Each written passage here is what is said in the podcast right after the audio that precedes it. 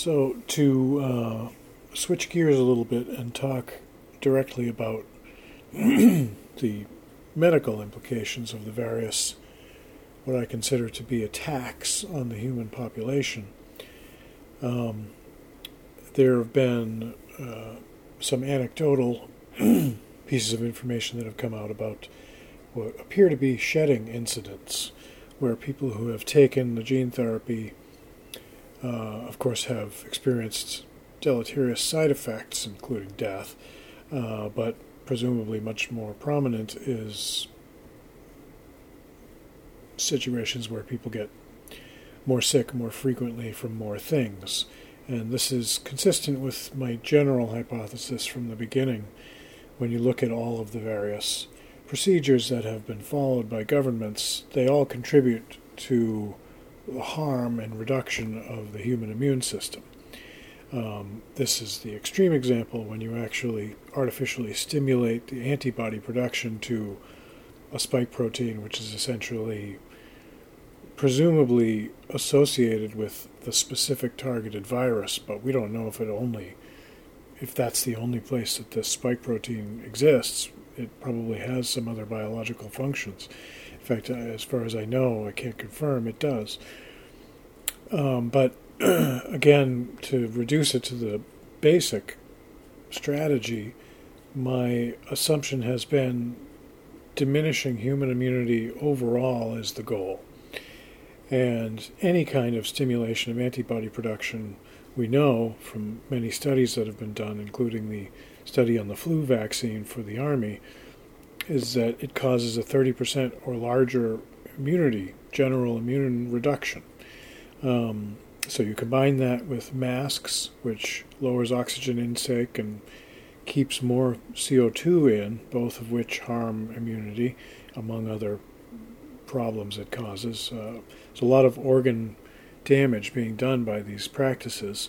Social distancing itself is actually very bad because it's the normal contact we have with each other that actually gives us these low-level minor exposures to presumably highly contagious and low-damage versions of pathogens. The ones that survive the most mathematically are the least deadly, and they're also the most contagious. It's just this, again, this is a mathematical inevitability.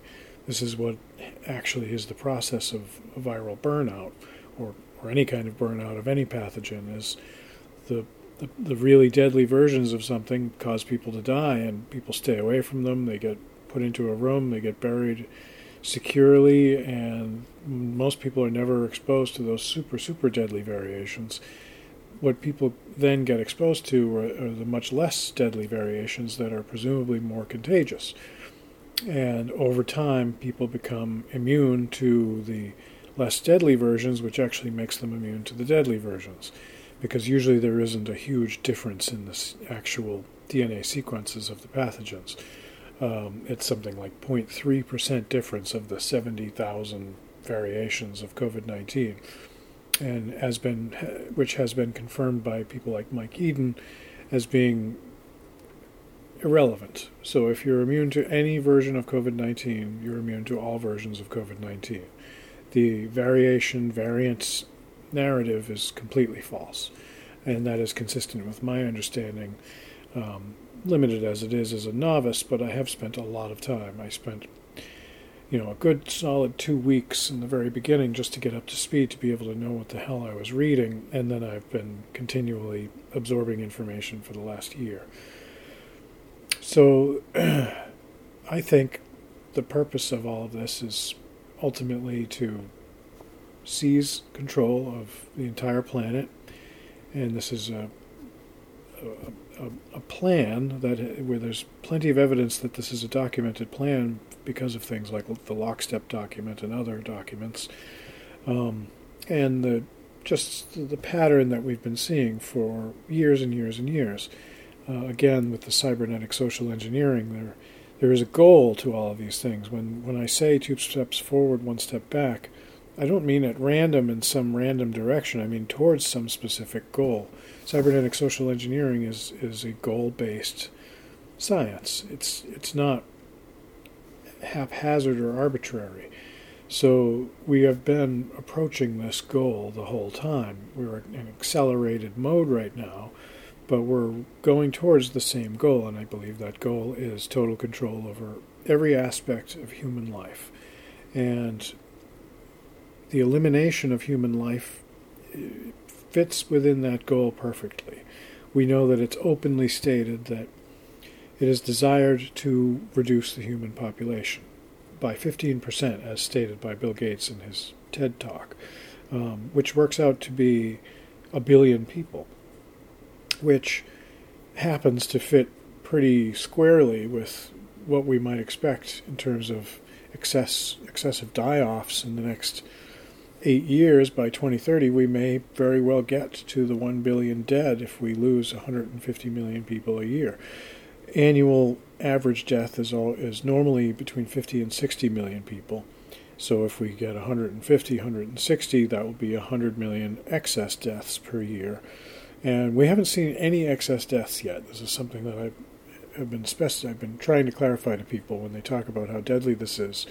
One of the things that I have to clarify is that we really haven't seen excess deaths. The global average of deaths has not really changed. The people who have died from COVID-19 is a much, much smaller number than is claimed, first of all. And the people that are dying from either other things wholly, which they would have died from anyway, or if they are dying from COVID-19, it's because they were going to die a month or two later, and COVID-19 got them a month or two early. These kinds of numbers do not change the global averages, even if COVID-19 is deadly to people who are very near death. So I don't want to address the claims of the non-existence of COVID-19, although that is a possibility. We know that it's been admitted that there's no actual samples of live virus from the field anywhere. There isn't. But we do have copies of the lab versions of the sequence, and we therefore have knowledge of what it is if it exists. So it's just easier to just assume that it exists because it doesn't really change any of my analyses. I don't even want to touch upon what I think to be sort of a flat world thing of germ theory is nonsense, because even if the exosomes explanation for viruses is the case, which I think there's some good evidence for, to call it germ theory is bunk, is just absurd. Of course there's microorganisms.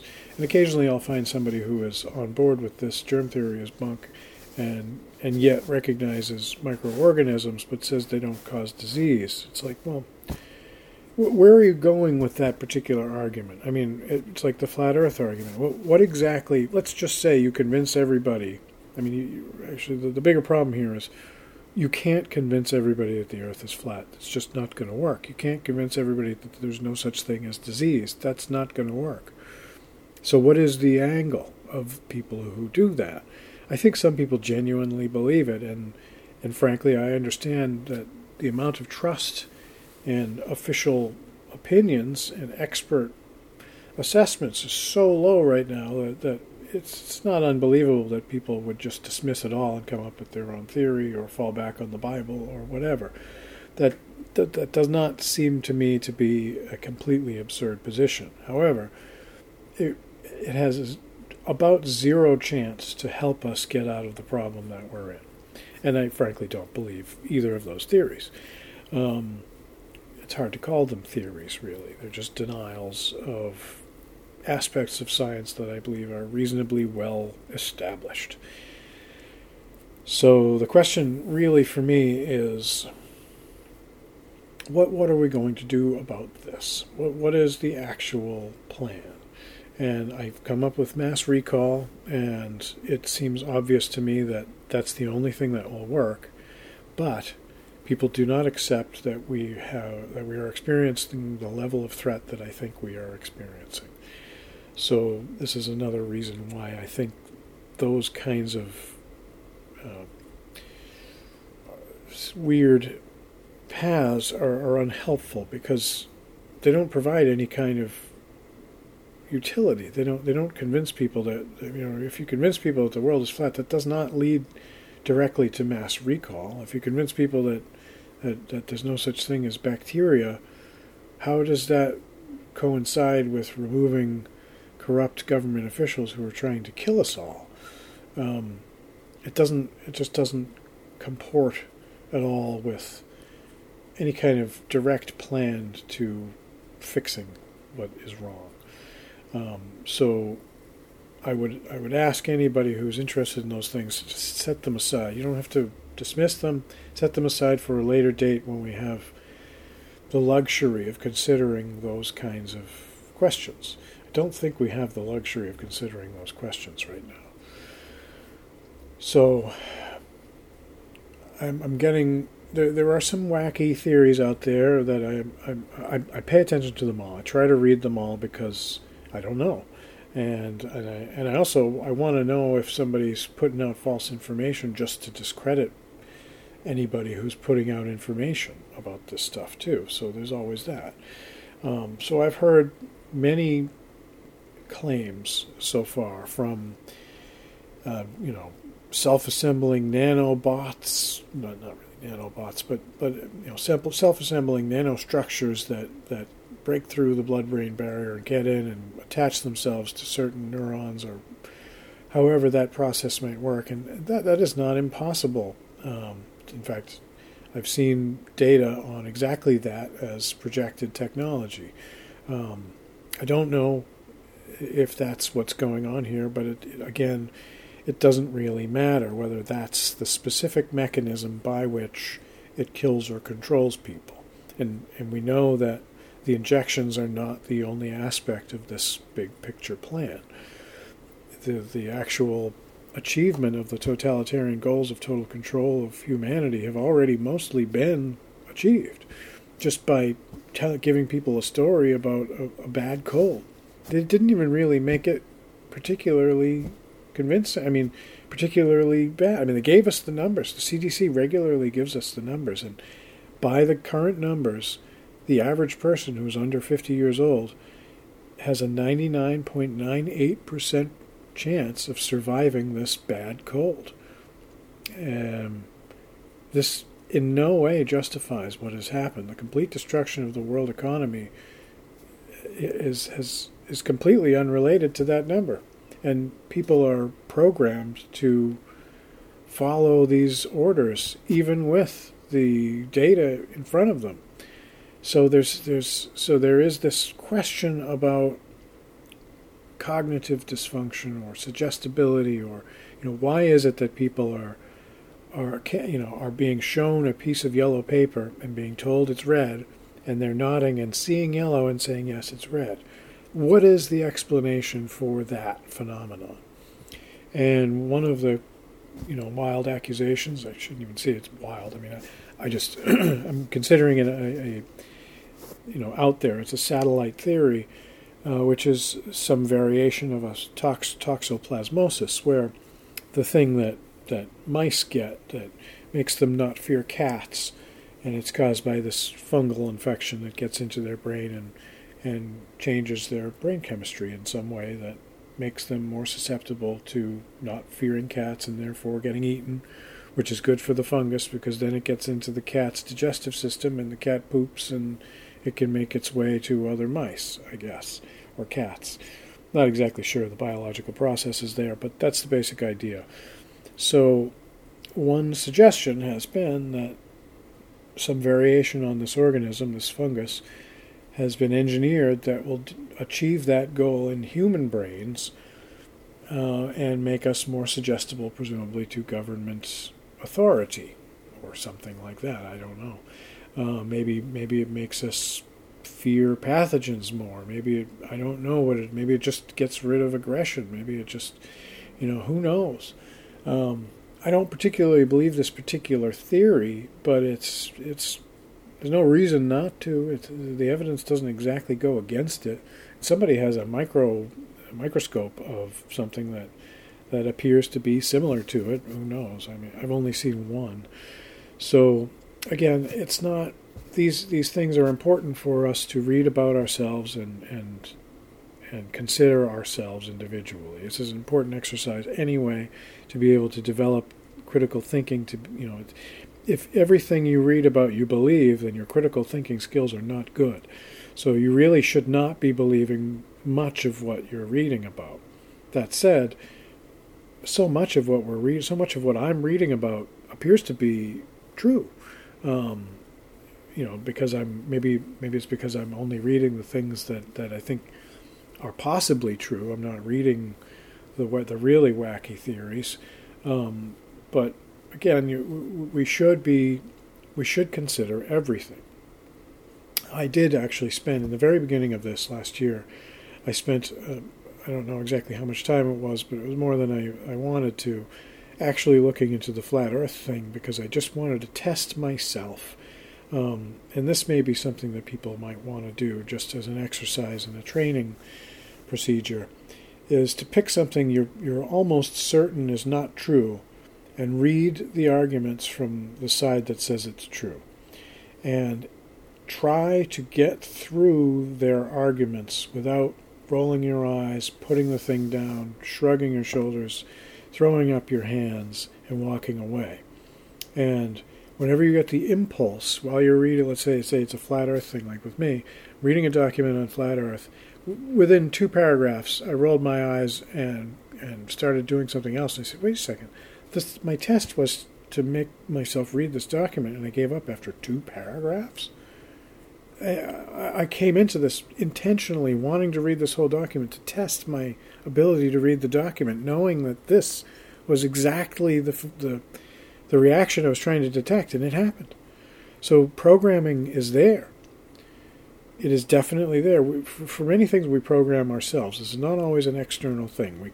We as we know, we can program ourselves to wake up at the right time and eat the right foods in the morning and go do the right exercise. And there's a lot of self-programming we do, primarily through repetition, that is helpful and good. But there's a lot of programming that is done to us externally that is not good. And this particular phenomenon that I'm describing here is one of them. So I forced myself to get back into it, and I decided I would just keep, sort of checks on paper of how many times I felt like I should stop, or had decided I should go do something else. And that number got up into the 20s, 30s, 40s before I was done finishing this 3-page paper, which was bullshit. But the point is to try to take it in. And if you don't take it in, you don't know what the argument is, and you can't respond intelligently, even if it's an unintelligible argument. So, and I was programmed so heavily, me still, at this point, that was the reaction. So, I don't know.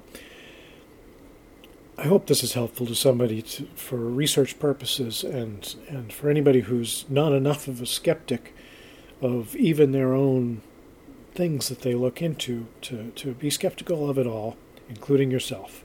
Reevaluate everything that you've been told, and reevaluate what you've told yourself. And hopefully, because it does not appear that we're going to have enough people anytime soon to be able to save ourselves with mass recall. We want to do it. If you can do it, do what you can, and be prepared. Have this in mind. If it comes down to it, we may be the only people who know. But the object here ultimately is to tell as many people about mass recall and just give them the simple description of what it is and why, and that's it. Just let the information seed itself through civilization, and hopefully when it happens, most of us will be ready for it. So that said, I'm trying to keep these under 20 minutes, so I'll let you go for now, and I'll try to think of the next most important thing to mention and try to get another one up as soon as possible.